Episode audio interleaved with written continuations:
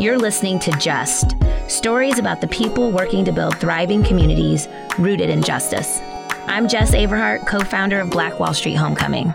And I'm Rob Shields, executive director of the ReCity Network. All right, look, so here's why we're here we're here to get proximate, we're here to listen, we're here to process, and we're here to help you process. But here's what we're not going to do we're not going to be preachy because we don't have all the answers, and we will never make you feel like an outsider. Keeping with the theme of sharing, we always want to acknowledge the whole person, and that starts with our personal, Personal check in. Let's do it.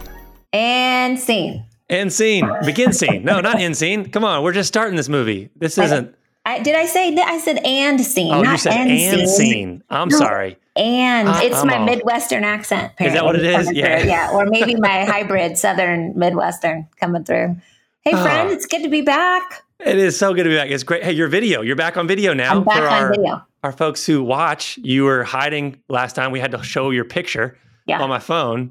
I was actually scrolling through my pictures the other day. I was taking pictures of my kid or something, and I saw you waving, and I was like, I, I was really confused. Like, Wait, why is oh? That's why. That's right. That's that why. moment. It was that moment. Yeah. well, yeah. So I'm back, which is exciting to like see everyone. I don't know why I could see you guys last time. I just felt like I was like at the kids' table. You know what I mean? I wasn't really Yeah, part of the no. party.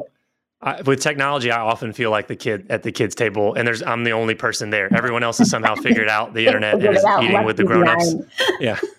well, how are you since the last time we got together? Now that I can Oh yeah. see you in real life and all the things. How's it You going? know, we were joking a little bit about this offline, but have you ever had one of those days where it feels like you get whiplash because it starts one way and just takes a dramatic shift?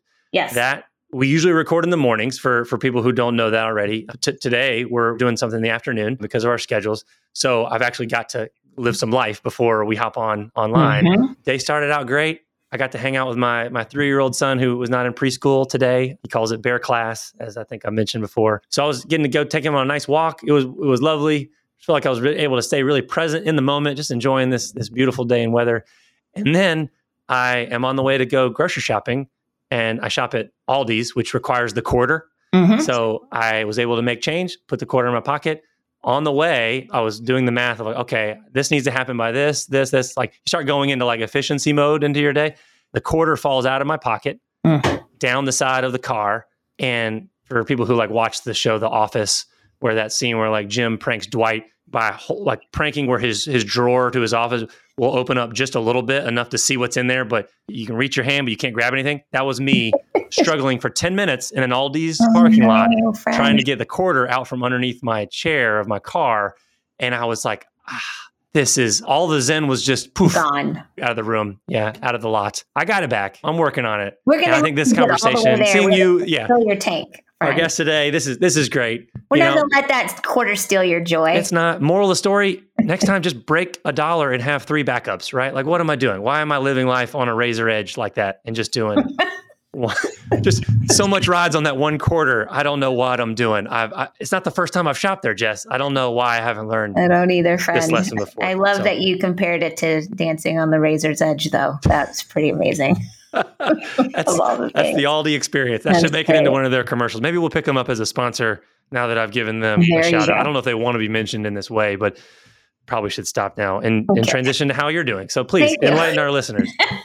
I'm doing fine. I'm, you know, it's we are recording on a Monday, which is a little different for us too. And I sort of am enjoying it beginning of the week. I I guess my big news, if I'm gonna have news, is that I got my booster shot today, Okay. which my good friend calls it the Wonder Woman shot. Now I recognize that some of our listeners may not be fans of all of this, but I'm feeling good. I got my six month bubble. We gassed up again for another six months, and I'm hitting. I'm getting on a plane tomorrow to go to Missouri to speak, and I feel like I'm invincible. So there's that. Uh, whether when that's you said true when you said that not. people when you said you didn't know whether people would be down for it, I thought you meant like the movie Wonder Woman. Like, oh, some people oh have yeah, well strong that feelings too. about Did you the see movie. the latest mo- movie? I The latest I, one was I didn't not, like it. not yeah, my that's favorite. The first one was really good. The first one was really good. The second one was a huge for me. Huge It got weird. Yeah, he was another person For Yeah, was anyway, we, we don't need to. This isn't a movie review No, but I think our. I think our audience is like doing the head nod, like, yeah, they either love that or hate it. I'm talking about vaccines. I mean, you know, Yes. we can debate that all day. I just needed to take care of that, make sure my mom was good to go, and Mm. so that we can travel with her in the next month over Christmas. So we're good. And that's my update. Nothing new. Nothing. That's all that was really fit to report since the last time. So I guess it's slow going here this holiday season. Boosters and quarters. Boosters and quarters. That, That's maybe it. we can elevate that to be the title. We'll have the editor spice us up because we're not hitting the mark today. oh, Or, or we of are. Or we are. We're hitting our stride. mark. That was by accident and so good. Was that good? You brought I us back. You, you're. I think you're carrying the team today, Jes. You're, you're being humble. You're helping me contain the mess that is my day. So listen, I think the universe conspired in our favor in that one moment. And so the reason why we're saying that for our audience is that we, our guest today, our guest name and author is Mark Charles. So we are hitting the mark because we have Mark with us.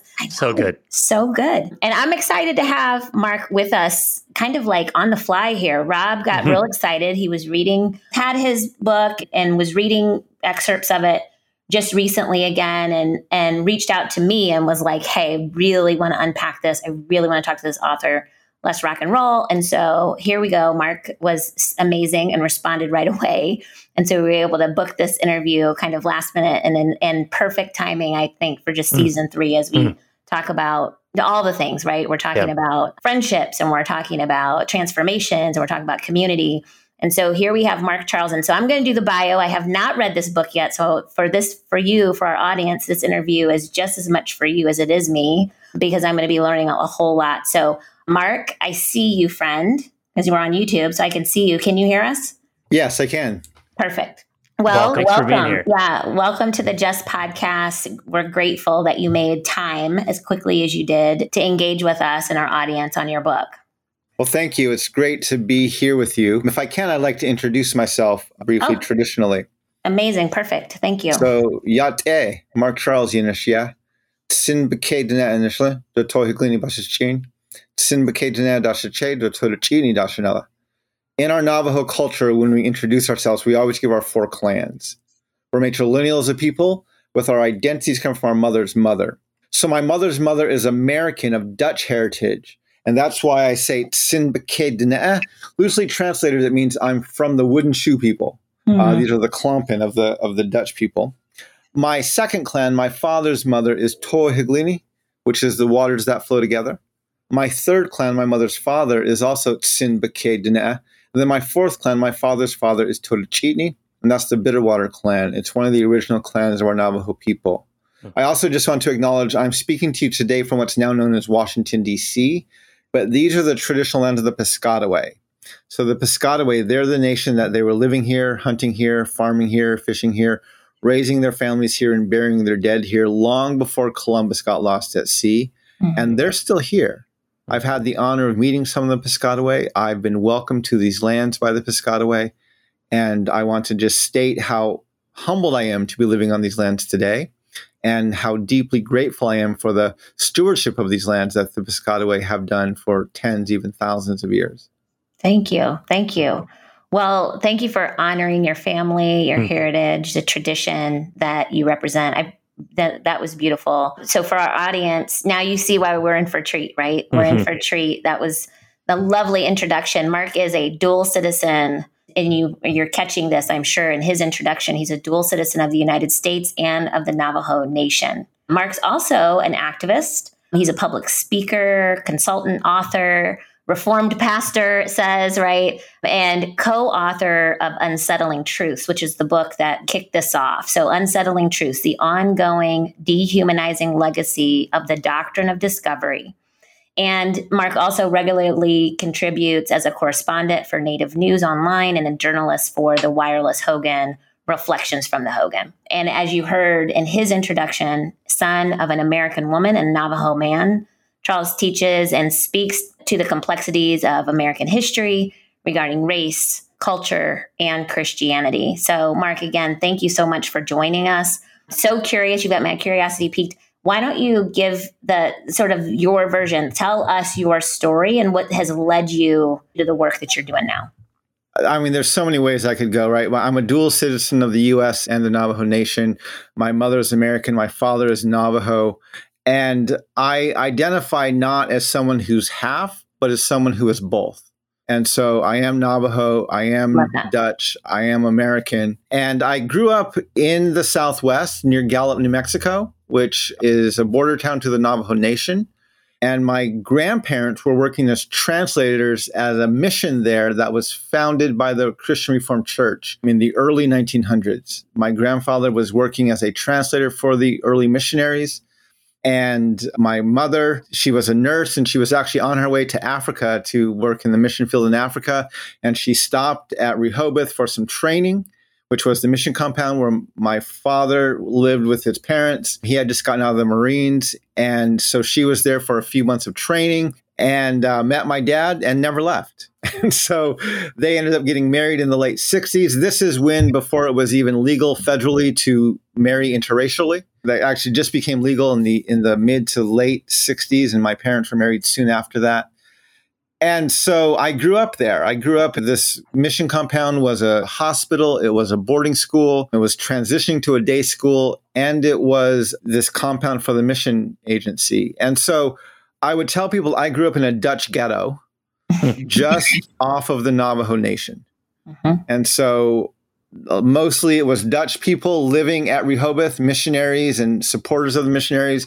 There were a few Navajo people, like my family, like my, my grandparents and some other relatives I had who worked for the mission. But it was mostly it was a Dutch ghetto. And then after I graduated from Rehoboth Christian School, which was in the process of transitioning from being a boarding school, which was a forced assimilation tool used by the government and the churches to assimilate Native Americans to Western European culture. The actual mantra was to kill the Indian to save the man. And it was transitioning from a boarding school into becoming a day school. So I was there as a day school student. There were others there as boarding school students. And then I went to college in Southern California at the University of California in Los Angeles at UCLA. Mm-hmm. And that's where I would say I grew up as a Christian, Christian school, Christian family, but it was in college where I began to kind of own my faith. Mm. I often talk about it where Jesus went from being my luggage to being my Lord. Mm. And so wow. I, I definitely begin to own my own faith. Also begin to understand more and learn more about my own Navajo culture. I did a lot of independent studies and research. I fulfilled my language requirement by taking Navajo at the University of New Mexico. I did studies into Navajo time perception and Navajo history and things like that. And then afterwards, I worked for a, a Christian fellowship that worked specifically with Native students in the Southwest at, in Albuquerque. I'll pass through all of that. There's a bunch of other things that happened in there, but I got married to a friend, a, a woman who I met at UCLA, my wife Rachel, and we ended up living back at Rehoboth in New Mexico and I was coaching at the school, I was working at the hospital, and I was preaching and leading a small group ministry at the church. So I was kind of doing everything that the, was involved with that mission compound. And I got called to pastor a church in Denver called the Christian Indian Center. And so we moved to Denver. This is the early 2000s. And in my first meeting with the council at the church, they said the last pastor has introduced us to the process of contextualizing worship for Native culture. And we'd like you to lead us into that. And I said, That sounds great. How do you spell it? Like, I had no clue what they were talking about. Mm-hmm, mm-hmm. And so they got me connected with a group of indigenous leaders and pastors from all over the world called the World Christian Gathering on Indigenous Peoples. And I was mentored in that group. I, I built friendships in that group. I, I, experienced discipleship within that group. We would travel every two or three years to a different nation, to a conference hosted by the indigenous peoples of those lands. We went to Sweden, we went to New Zealand, we went to Hawaii, we went to all over the world. And after it was after two years, my wife and I decided if we really wanted to lead in this way within the church, that we should probably live on the reservation because I had grown up in a border town, because I had lived off the reservation most of my life, because I didn't grow up speaking the language or experiencing the culture, we should probably be on the reservation. And so we moved from Denver, Colorado back to the Navajo Nation. And we moved into what was one of the most authentically traditional spaces that we could find. We were living six miles off the nearest paved road on a dirt road. We were on a sheep camp in a one room hogan about 20 feet in diameter. It was a one room, log walls, dirt floor, had an outhouse about 50 yards away from the hogan. Our neighbors were rug weavers and shepherds. That community had no running water, no electricity. And we were there for three years. When we moved there, we prepared to live off the grid, right? We were prepared to haul our water and cook over a wood burning stove or an open fire. But what we weren't prepared for was how marginalized that community was. Mm. We already felt like we dropped off the face of the earth. And we quickly learned that one of the only groups of non natives who come to Indian reservations are those who come to take our picture, mm. are those who come to give us charity. Almost no one comes for the sake of actually getting to know us as people. And while I'm there, I'm experiencing this marginalization. I'm learning more of the history. I'm witnessing the historical trauma of my people. And I can feel myself becoming more and more both angry, resentful, and even insecure.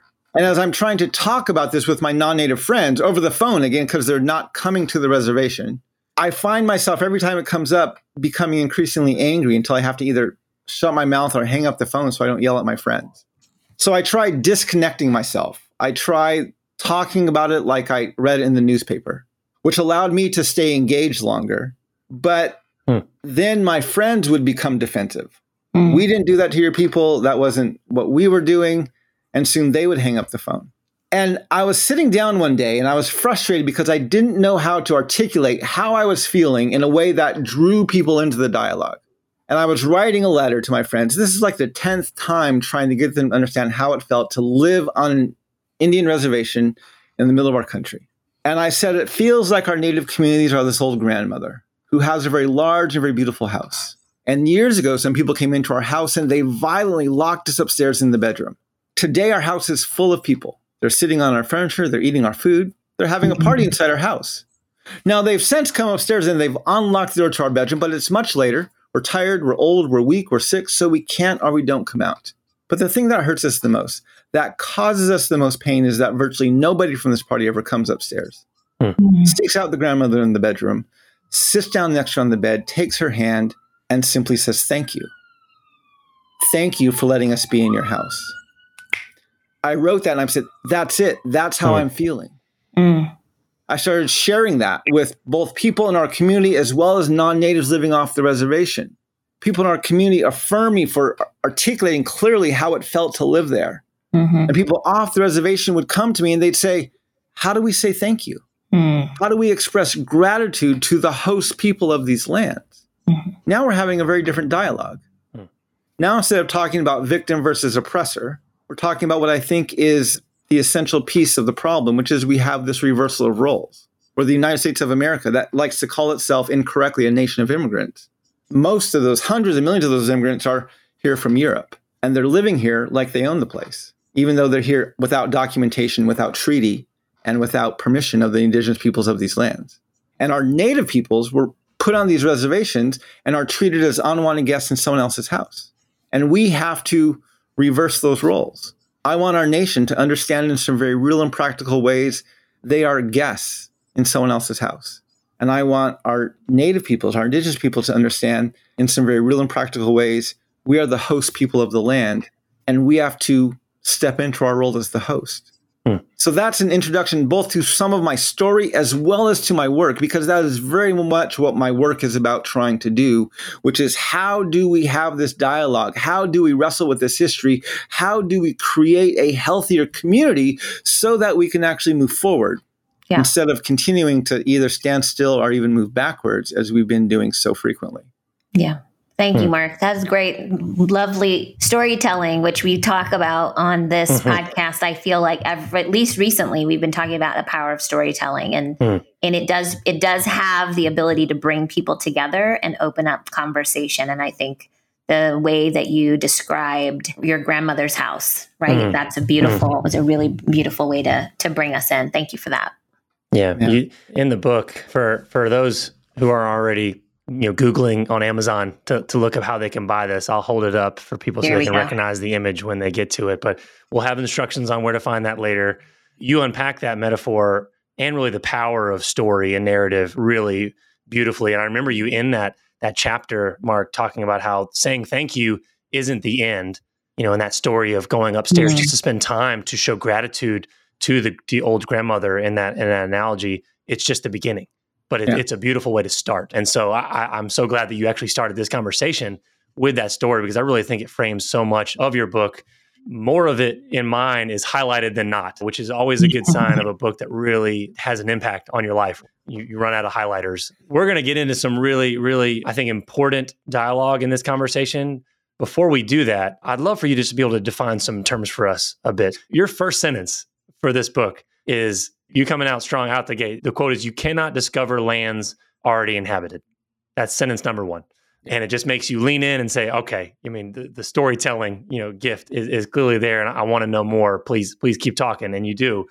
One of the injustices you name is that, to quote you here, most Americans are unaware of the doctrine of discovery, just period, full stop, which you call one of the most influential yet hidden narratives in American society that, despite it being a 15th century concept, continues to impact us upstream in, in our social reality, in American society, well into the 21st century. So I think we got to frame out for our listeners who probably are, it's probably true of many of them. Hey, I, I, I need you to unpack a little bit more of what that term is to give us context for what you really unpack further in your book that we'll get to later. So could you just could you unpack that a little bit for us? The doctrine of discovery, what is it? How is it still impacting us today? Yeah. So I need to start by prefacing that. So the doctrine of discovery has a long journey, right? So there's a journey of how the church got from the teachings of Jesus, who said things like love your enemies and pray for those who persecute you, how we got from that to a dehumanizing doctrine of discovery that literally gave the church the right to kill people who didn't look like, sound like, act like, or speak like them. That's actually covered very in depth in our book and that's it's chapters three and four of the book. I highly recommend, especially people who uh, are following the Christian faith, to read those chapters because they're very instrumental in helping us understand what happened and why did the church become what it became. But the doctrine of discovery, it's a series of papal bulls, edicts of the Catholic Church. They were written between 1452 and 1493, and they say things like invade, search out, capture, vanquish, and subdue all Saracens and pagans whatsoever, reduce their persons to perpetual slavery, convert them to his and to their use and profit. It's essentially the church in Europe saying to the nations of Europe, wherever you go, whatever lands you find not ruled by white European Christian rulers, those people are subhuman and their land is yours to take. So, this is the doctrine that allowed European nations to go into Africa, colonize the continent, and enslave the people because they didn't see them as human. It's the same doctrine that let Columbus, who was lost at sea, land in this new world, which was already inhabited by millions, and claim to have discovered it. Again, the book starts with You cannot discover lands already inhabited. When I'm speaking in person, in a public forum, I often tell people, I say, take your laptops, your cell phones, your purses, your wallets out and put them in front of you, and I will come by and discover them for you. Hmm. Clearly, I can't do that, right? That's stealing. The fact that we call it discovery reveals the implicit racial bias, which is that, well, these beings who are here aren't fully human. So the doctrine of discovery, as we lay out actually in, in chapters three and four very clearly, is a white Christian male supremacist doctrine that is literally the fruit of a church that has prostituted itself out to the empire.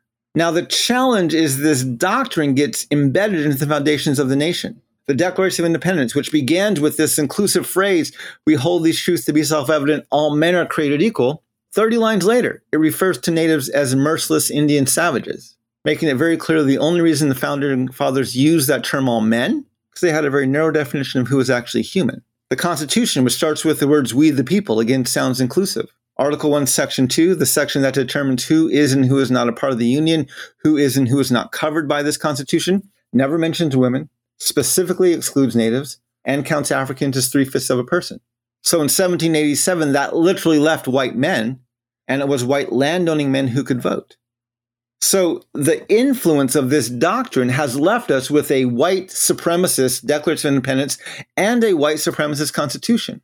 And it even goes further in depth into our Supreme Court case precedents, where in 1823, discovery is labeled as the precedent, the, the what determines land titles.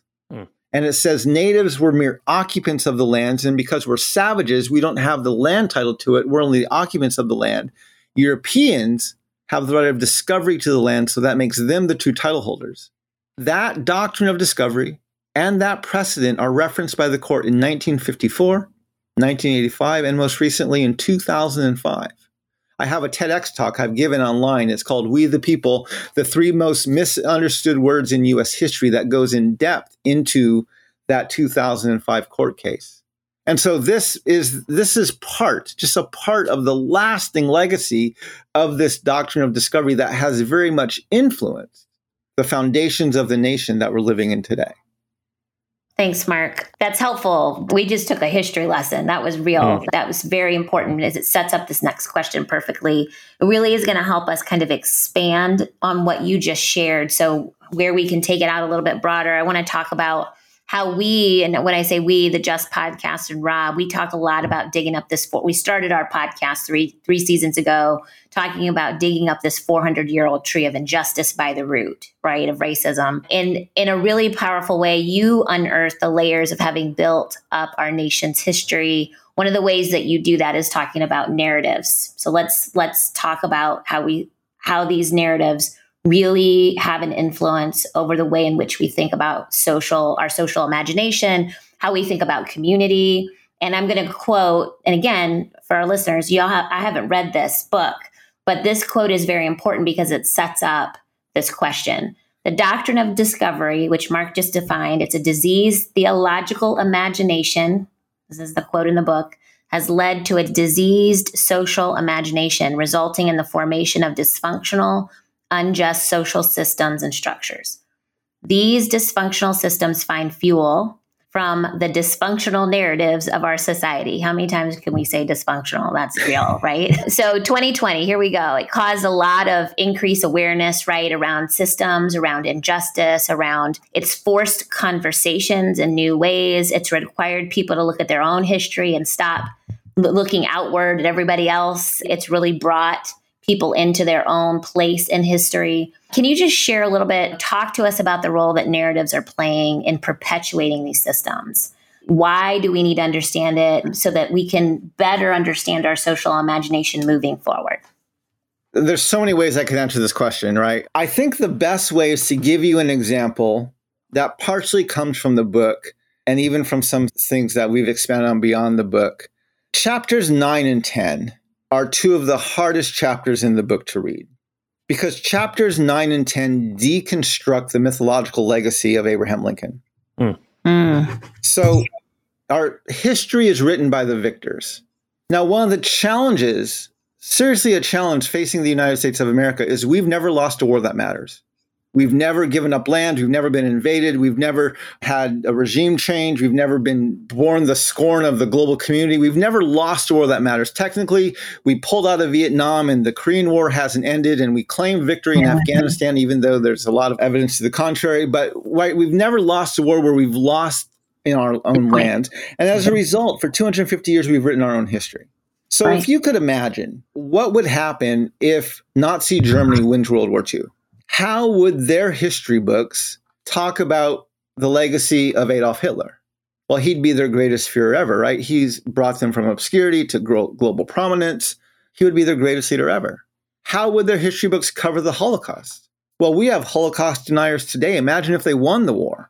What Holocaust? There was no Holocaust.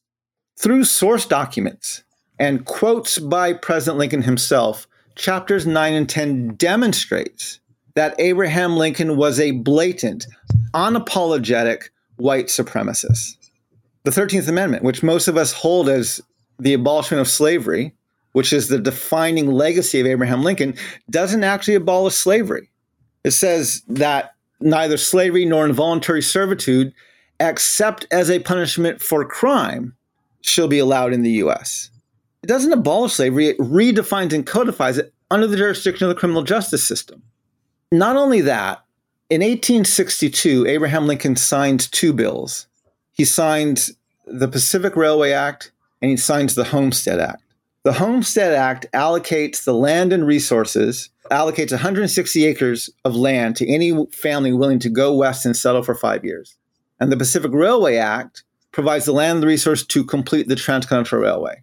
Within two and a half years of signing that bill, after the Bear River Massacre in Utah and Idaho, after the removal of the Dakota and Winnebago from Minnesota, after the Sand Creek Massacre with and removal of the Cheyenne Arapaho from Colorado, and after the Long Walk, which removed the Navajo and the Mescalero Apache from the New Mexico Territory, Abraham Lincoln has literally ethnically cleansed a majority of the tribes from the three primary routes of the Transcontinental Railway, making him not only a blatant white supremacist, but one of the most genocidal presidents in our nation's history. And he is the one who also brought Thanksgiving into the modern era. In 1863, he gave a very often quoted, famous proclamation for Thanksgiving, declaring the fourth Thursday in November as a day of Thanksgiving. And if you read what he's thankful for, and you hold it against the backdrop of the 12 months prior of history and of massacres and ethnic cleansing that he was doing in 1862 and 1863, you will see Abraham Lincoln is literally, literally asking the nation to have a day of thanksgiving to give thanks for the fruit of the genocide that his administration was actively enacting in our nation. He's calling for a day of thanksgiving for the fruits of genocide that his administration was enacting in our nation. And this is where we talk about this diseased social imagination that comes upon this diseased theological imagination, right? The notion of a manifest destiny and so much of our history is rooted in the United States of America co opting Old Testament Israel's legacy of promised lands. Now, if you read the books of Deuteronomy and Joshua closely, you will see that the way Israel is supposed to take claim of their promised land is literally to kill everybody. Promised land for one group of people is literally God ordained genocide for another. And so when our nation claims a manifest destiny, when it claims they are a city on a hill, when it claims they're going to rule these lands from sea to shining sea, they not only are claiming dominion over the whole the totality of Turtle Island, but they are giving justification for committing genocide.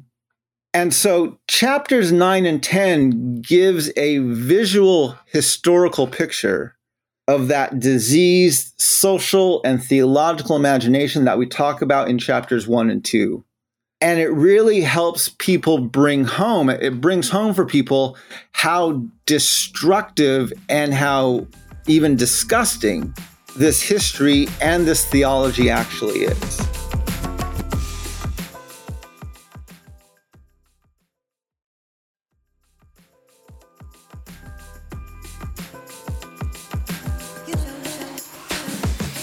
Yeah thank you so, and the way you lay that out, Mark, is is really so helpful. I know as I was reading through the book, you know, this concept or this quote come to the back of my mind. We we've often quoted Bryan Stevenson on this podcast. In many ways, he's someone who's doing really inspiring work, and we we admire from afar. But this quote that many people have heard from him saying slavery didn't end in 1865; it just evolved. And I think yeah. that you really provide more detail and context to to that quote, going back to that literally that same time period of, of the Civil War, and really talking about how important the stories we tell ourselves about our history. And I love the word, the word that you chose is just it's so simple and so powerful. They're fuel. It's fuel that helps injustice reinvent itself over time. Yeah. And in your book, you I mean you you can you can follow the thread right from slavery being you know cast aside, right, it, it, reinventing itself in Jim Crow laws, and then civil rights movement coming along, dismantling Jim Crow, and then the emergence of the new Jim Crow of mass incarceration. It helps us make sense of this history yeah. when you see the stories. We actually have not dug deep enough to actually tell a different story. And so that story serves as fuel. So when one system goes, it's actually replaced by another. And it's just, it's a story of evolution. So I want to, I want to flash forward a little bit to not exactly present day, but I think when we talk about you have a chapter entitled the complex trauma of the american story you know this is something that i think is, is a through line throughout our history but you you do a really powerful job unpacking a really complex concept that i was I think I, I had had an idea of, but didn't have I didn't have terms. And I think Yeah. I think you helped give me terms for because I it made sense when I was reading it and I was nodding along, but I, I had not heard this term. I think probably many of our listeners haven't as well. Historical trauma. There's a quote in your book that I think speaks really powerful to this for, for folks who are listening that might be new to this concept. And I'd love to have you unpack this more for our listeners. You say that understanding the trauma of people of color, both individual and communal, is, is crucial. Yeah. But it's not always the trauma experienced by people of color that is derailing these conversations. And this is this is where it really I think gets nuanced. You're quoted as saying white people often respond with the uh, quote, I had no idea concept, you know, when it comes to racial injustice. I'm sure we've seen a lot of that in the last 18 months, two years. And with the immediate response of how do I fix it? You know, these quick, impulsive responses that reveal, in your words, a classic signs of trauma for white people that have been Yeah. experienced by them but never addressed. And so you ask this question could whites, even as perpetrators and beneficiaries of trauma inflicted upon people of color, also experience a trauma that is distinct from the trauma experienced by people of color? And, and white Yeah. people could not perpetuate 500 years of dehumanizing injustice without traumatizing itself. Yeah. So chapter 11, which is goes in not only to my own personal story of trauma, but talks about the trauma that our nation experiences out of this history is very, very pivotal. And I would say crucial to the way that I do my work and the way I'm trying to move our nation forward. So I'll just give a, a- brief synopsis of this. So most people, when they think of trauma, they under they think of PTSD, Mm. which is a post-traumatic stress or even a post-traumatic stress disorder. It's an individual diagnosis for someone who's experienced a single horrifying event. It affects you mentally, physically, emotionally, psychologically. It's kind of this all encompassing or umbrella condition, but it's for an individual person who's experienced a single horrifying event. Now, there's another form of trauma called a complex PTSD, which doesn't come from a single event, but from a series of events. So if you can get PTSD from being assaulted, you can get complex PTSD from living in an abusive relationship. If you can get PTSD from being in a battle, you can get complex PTSD from living in a war zone.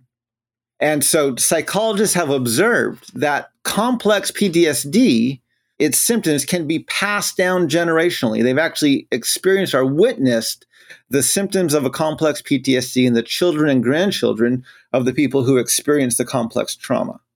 Now, the third trauma, historical trauma, is not an individual diagnosis. It's actually how psychologists understand the dissatisfaction that exists in a broad community. They first observed it in Native communities after our history of boarding schools. You can also see it in African American communities after Jim Crow and segregation and even enslavement. You can see it in Japanese American communities after the history of internment camps. You can see it in Jewish communities after the Holocaust. You see it in all these different communities. And I like to refer to historical trauma as the multi generational communal manifestation of a complex PTSD, if that makes sense. And so by educating myself and ourselves on these traumas, it helps us move this work forward, right? If I understand the historical trauma as well as the PTSD and the complex PTSD of the African American community, when I talk to African American audiences, I can be aware of what's going to trigger them and how to best walk my way through that. The same thing with Native audiences and so on and so forth. But again, the biggest challenge is it's not these marginalized audiences that are disrupting this conversation, it's white people. And after I would, I would, I've been lecturing on this history for over a decade. And early on, for a few years before I understood how trauma was working and affecting people, even through my lectures, after each lecture, I'd have a line of people in front of me. One was a line of people of color, and they were giddy almost. like I didn't know the names, I didn't know the dates, but I knew it was that bad. And you just verified and confirmed it for me. Thank you for enlightening us with this. And then I'd have a, a line of white people, and their faces were just blank, almost like a sheet. And they would stand in front of me and they would just look like a deer in the headlights. And they would, I had no clue the history was that bad. And then immediately they would say, Tell me how to fix it. And as I talked to these white people, I saw something very familiar and I couldn't place my finger on it. And I, I was certain I was observing trauma, but I couldn't place my finger on it until I recognized that I was seeing in white people very much the same reaction, the traumatic reaction I had after a car accident that I was involved in when I was a senior in high school. And I was hmm. started telling some of my colleagues that I said, I think I'm observing trauma in white people regarding the unjust history that they're standing on. And there was no category to put that in until I came across this book by Rachel MacNair. I'm a psychologist, and she was doing research into what she calls PITS, a perpetration induced traumatic stress. The book is by the same title. And she identifies PITS as being like PTSD in almost every way, except if PTSD afflicts the victim of a horrifying event, PITS would afflict the perpetrator. She looked at a very comprehensive study by Viet- on Vietnam veterans. She looked closely at this quote by Socrates, who said, The doer of injustice is more miserable than the sufferer. She talked about it as a psychology of killing. If the state gives people a license to kill, soldiers, police officers, executioners, if, if you have a license to kill within your society, what does that do to you psychologically? And she identified this perpetration induced traumatic stress that had all the symptomatology of a of PTSD, except it afflicted the perpetrator instead of the victim. And so now that I had her research, and I already had the understanding that historical trauma was a multi-generational communal manifestation of a complex PTSD, it made sense and allowed me to theorize or even hypothesize that if PTSD had that path, could not PITS have the very similar path? And could it be that there was a multi generational communal manifestation of a complex pit that was causing the multi generational and communal trauma that I was observing in white people? And so I began to understand white Americans as another group of traumatized people, but with one very clear distinction, which is they are not victims of trauma. This is not an excuse. This does not justify their behavior, but rather they are reacting to the history that they're standing on, and it's having mm-hmm. a traumatic effect on them. And so, again, I'm not trying to convince white people that they're traumatized. I just treat them that way. And I actually use this mm-hmm. as a mm-hmm. way to help train people of color so that the work we're trying to do of bringing this history to the forefront doesn't get derailed. You see this most clearly in the current debate, not even debate, the screaming match that's happening nationally around critical race theory, right? Where white evangelicals, especially, are beside themselves with critical race theory. Critical race theory has two primary components. There's actually five or six, but the two I focus on most clearly is one, critical race theory assumes that the white supremacy or the injustice is systemic and second, critical race theory centers the voices of the oppressed. And so when white people have been telling their own history for 250 years and making themselves the hero of the entire narrative, giving the oppressed, the marginalized, the people on the margins from those stories an opportunity to share their perspective is terrifying because it's going to offer a completely different angle on it that's going to probably make white America not look very good and white America, which is hyper individualistic, right? And so we have all these people who say these things and do these things or benefit in these ways. And they say, I don't have a racist bone in my body. And you know what? You don't have to.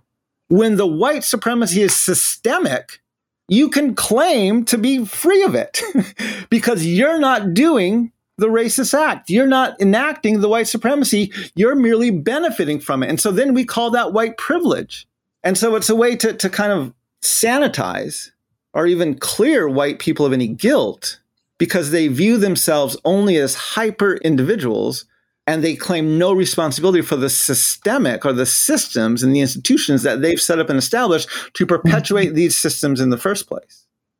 This is why CRT is terrifying for white people. And mm-hmm. looking at white America, especially white evangelicals' reaction to discussions or screaming matches on critical race theory merely proves the point. The first symptoms of mm. trauma mm-hmm. is shock and denial. If white evangelicals are not responding out of blatant shock and denial to any sort of discussion on critical race theory, I don't know what they're doing. Well said, Mark. That was great. That was really, really, really, I don't know how many reallys, but it was just so, it's a great way that you laid this out, particularly around impact. If I can just if I can just dig in because this is my kind of leads me into my next question.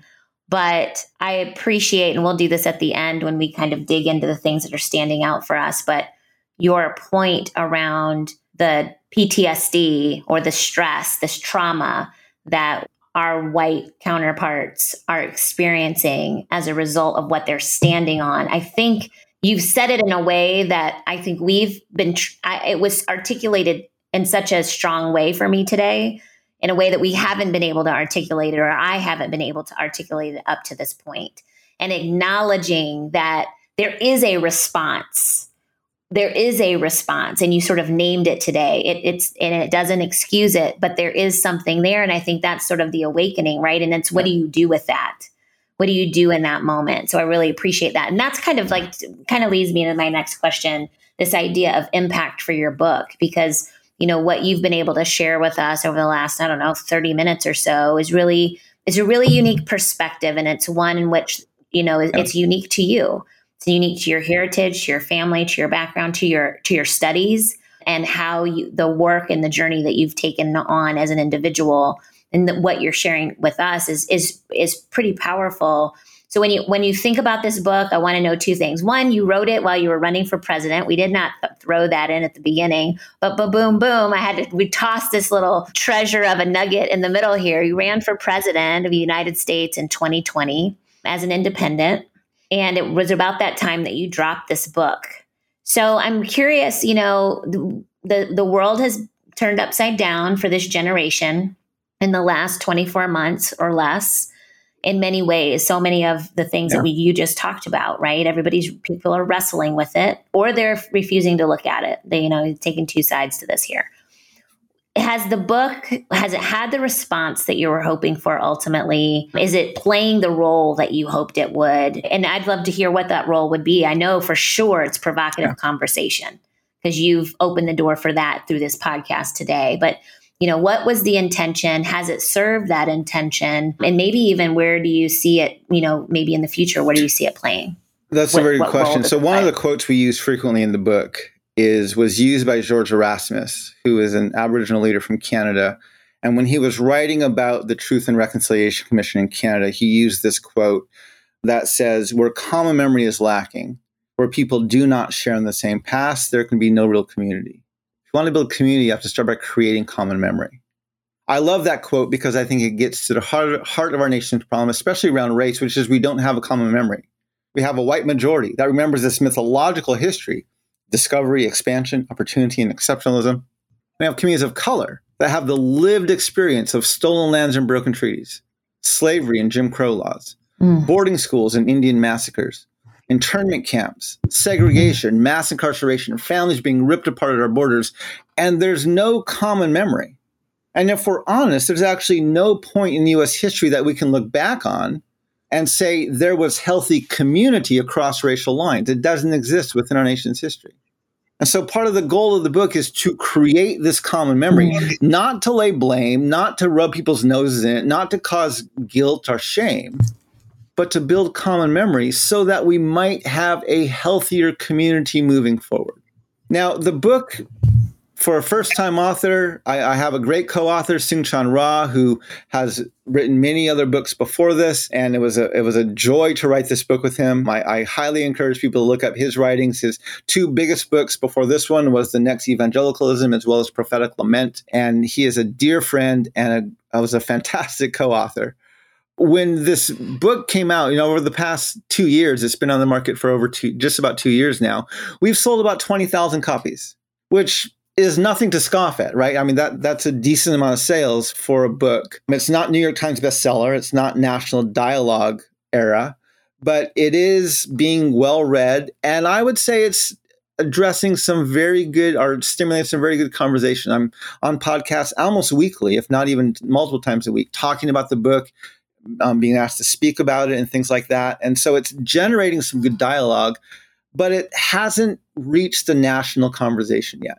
And that's really the goal for the book is one of my visions, both from this book as well as in my campaign, is I am convinced the United States of America needs a national dialogue on race, gender, and class.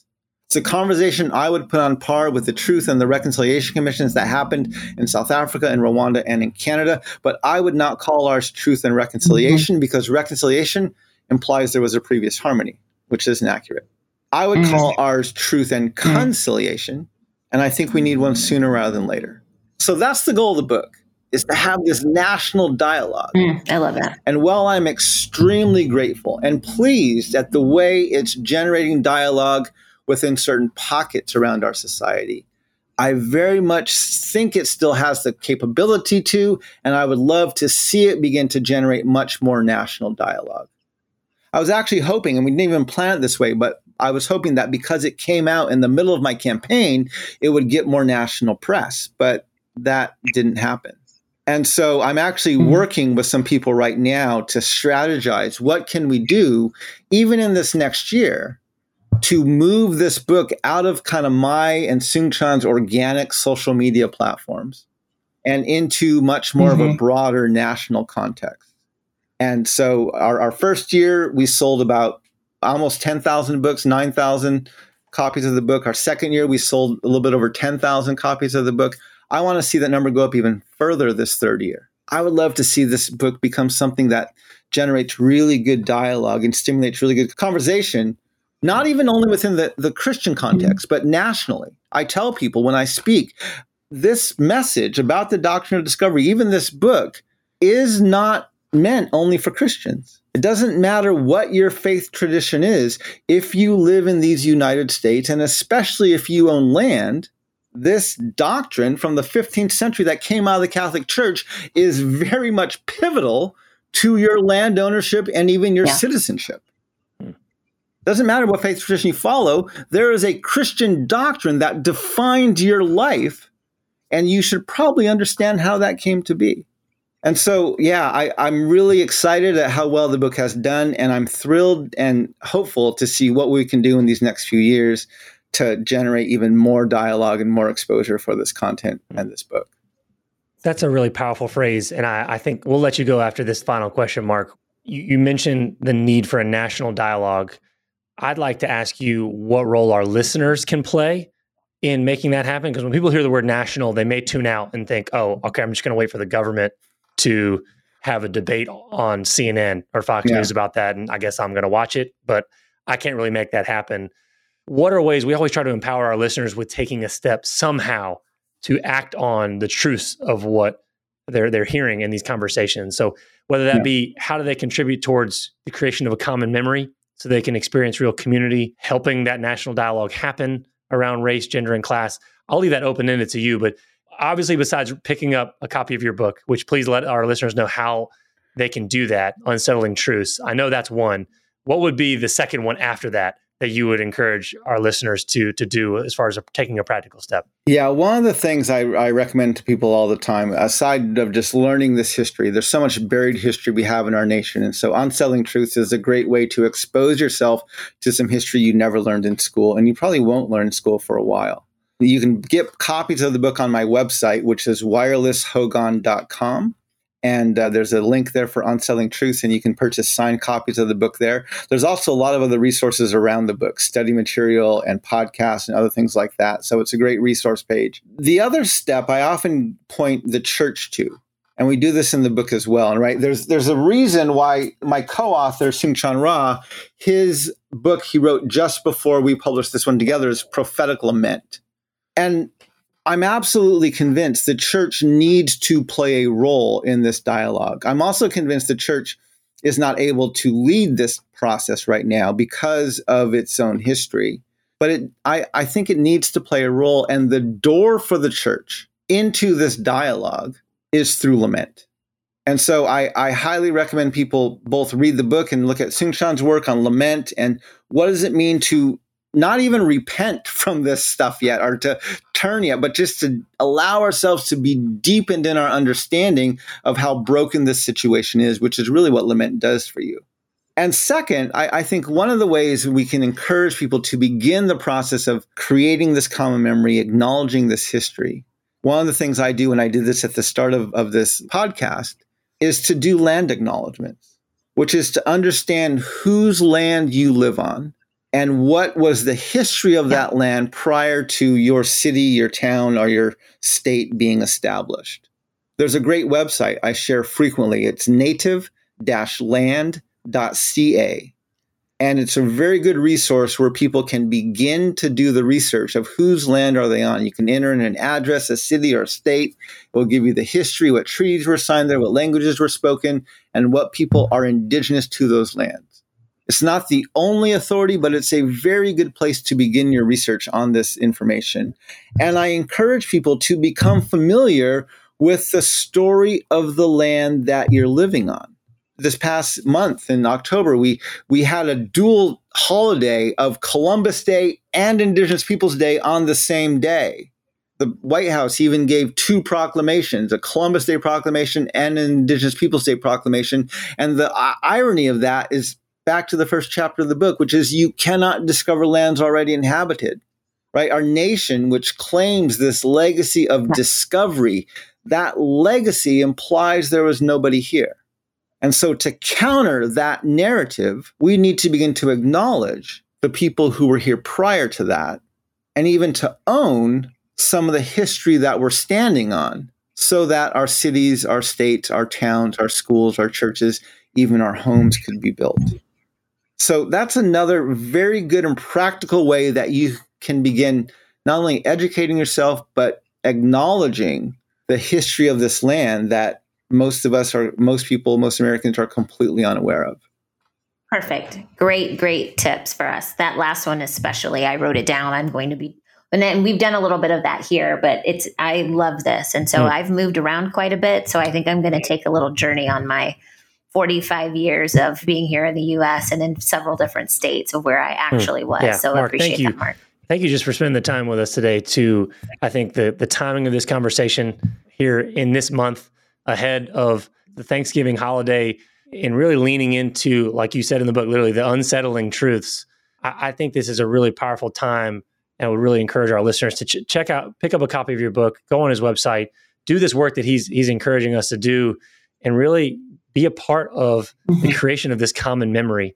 Because I think you, you put a really compelling vision out there in your book of what it could look like for us to really to pursue that together. But it's going to take work and it's going to take pushing past some discomfort and and you're going to have to fight for it. And I think that you've you've given us the pieces to be able to do some of that work. And so I, am just really grateful that you've taken the time to be with us today and, and that you've honored us with with sharing part of your story and, and your wisdom. Well, thank you. It was a pleasure to be with both of you today. I thank you for engaging this dialogue. Uh, if people want to follow me online, I'm Wireless Hogan on most social media platforms. I have a verified account on Facebook. I'm also on Twitter and YouTube and Instagram. I have a lot of video resources out there that I've written and that I've produced on my on my YouTube channel and my Instagram TV.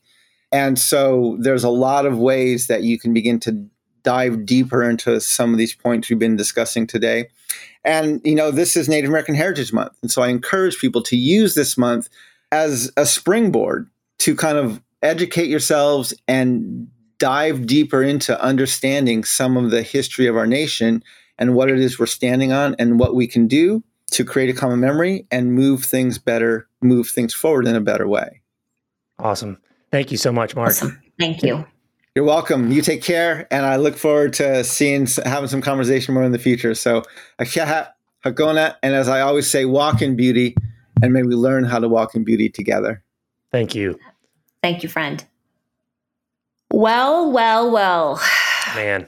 We we just um we continue to get incredible guests who have extremely unique, I think, and and provocative vantage points in how we look at this work around justice. And mm. Mark, he just he really did. He drove so many points home and challenged me. Uh, well, here I am talking. I wanted to know what your thoughts were, but he really did challenge me and um, you know, just the history lesson, being able to talk about it with intelligence, digging deeper, you know, not not living on the surface, right, but really getting deep. You know, the things that really count matter. You can tell that he's protective and careful and thoughtful about honoring his past mm. so that he can preserve the future you know, in the present. So he's like doing all of these layers right now through his work. It was really, really profound, very special interview, I think. Mm, yeah, unique in so think? many unique in so many ways. I mean, from yeah. from the first words he he spoke, right, of just the way he introduced himself, in his native language to give give hold space for his heritage. And I, I don't know how. I know this shouldn't come as a surprise, but I mean, we're 51 episodes in now, 52, Mhm. and the fact that we're still uncovering things that I'm like, I've, I've, these are terms that I've never even heard of, and it makes so much sense as another piece to the puzzle, and Mhm. it feels like it connects to so many of the other 50 conversations that we've been having. For me, my if I had to pick one, it is this idea of white trauma, white America Mhm. as a traumatized people Right. he had so many good quotes, but there's one that he I want to quote from his book, one last one that I think really plays out because Jes, these are conversations you and I have been a part of together, separately, so many times. I mean, people are listening to this two weeks ahead of Thanksgiving, right? Mhm. Thanksgiving is oftentimes its own bottleneck of pressure conversations with people who you love, but also may have different views on. And what we're going to get to that a little bit more next week on how you actually can talk about really hard Navigate. things and injustice, um, the X's and O's of the conversation side. But this quote of he says, often in conversations around race, whites are viewed as those with power who should initiate the seeking of forgiveness, reconciliation, and healing. Instead, by treating white Americans as a traumatized people, Mm. we are actually called to an equality in our mutual brokenness and trauma. Mm. There's a beauty there. And there's also something that is deeply humbling that I know for me, even when I think about having conversations around race and injustice with people of color, I think it puts me in the correct place in the conversation as saying, I'm not the only, you're not the only traumatized person here. Mhm. And I'm not sure I've fully, I know I have not fully wrapped my mind around that, Jes. And I think back so many dozens, if not hundreds of conversations where I'm showing up as if I'm talking to someone who's traumatized when really I'm not realizing how much, how alike I am to them. And the only difference is one of us is aware of their trauma. Yeah. And it's the person I'm talking to, Right. not me. So that's, that's what I'm going to be sitting with. That's a game changer for me. And I really think and hope it'll be a game changer for all our listeners who identify as white that care about this stuff. If you're still going 50 strong with us, I assume you want to have these kind of conversations. And I think it really helps us think deeply on how we need to look in the mirror for a while to know thyself as you move more deeply into these kind of conversations and and maybe some family members that you're about to have some conversations with helping see Yeah. them as someone who is also traumatized based on the history they're standing on Yeah. I, I just I think there's I think there's gonna be people who listen to that, what you just said, and it's gonna feel it's gonna be unsettling. And black folks or people of color are gonna listen to what you just said and it's gonna feel unsettling to hear a white man. I'm just gonna say name the Yeah. thing because I want to Yeah. get to I want to get to something else here. But hear a white man say that that he's traumatized and have other our white listeners hear you say that and feel like, ooh, are we allowed to say that? Mm, So what happens, I think, in many cases right now, particularly right now, because the, the lens, you know, has is, is shifting and rightfully so around the inequities, right, and systemic racism and all the things that we've been talking about for three seasons. It's but it's been shifting so that the correct emphasis can be placed around healing and around justice and righting this wrong, right, and really naming the thing, the thing.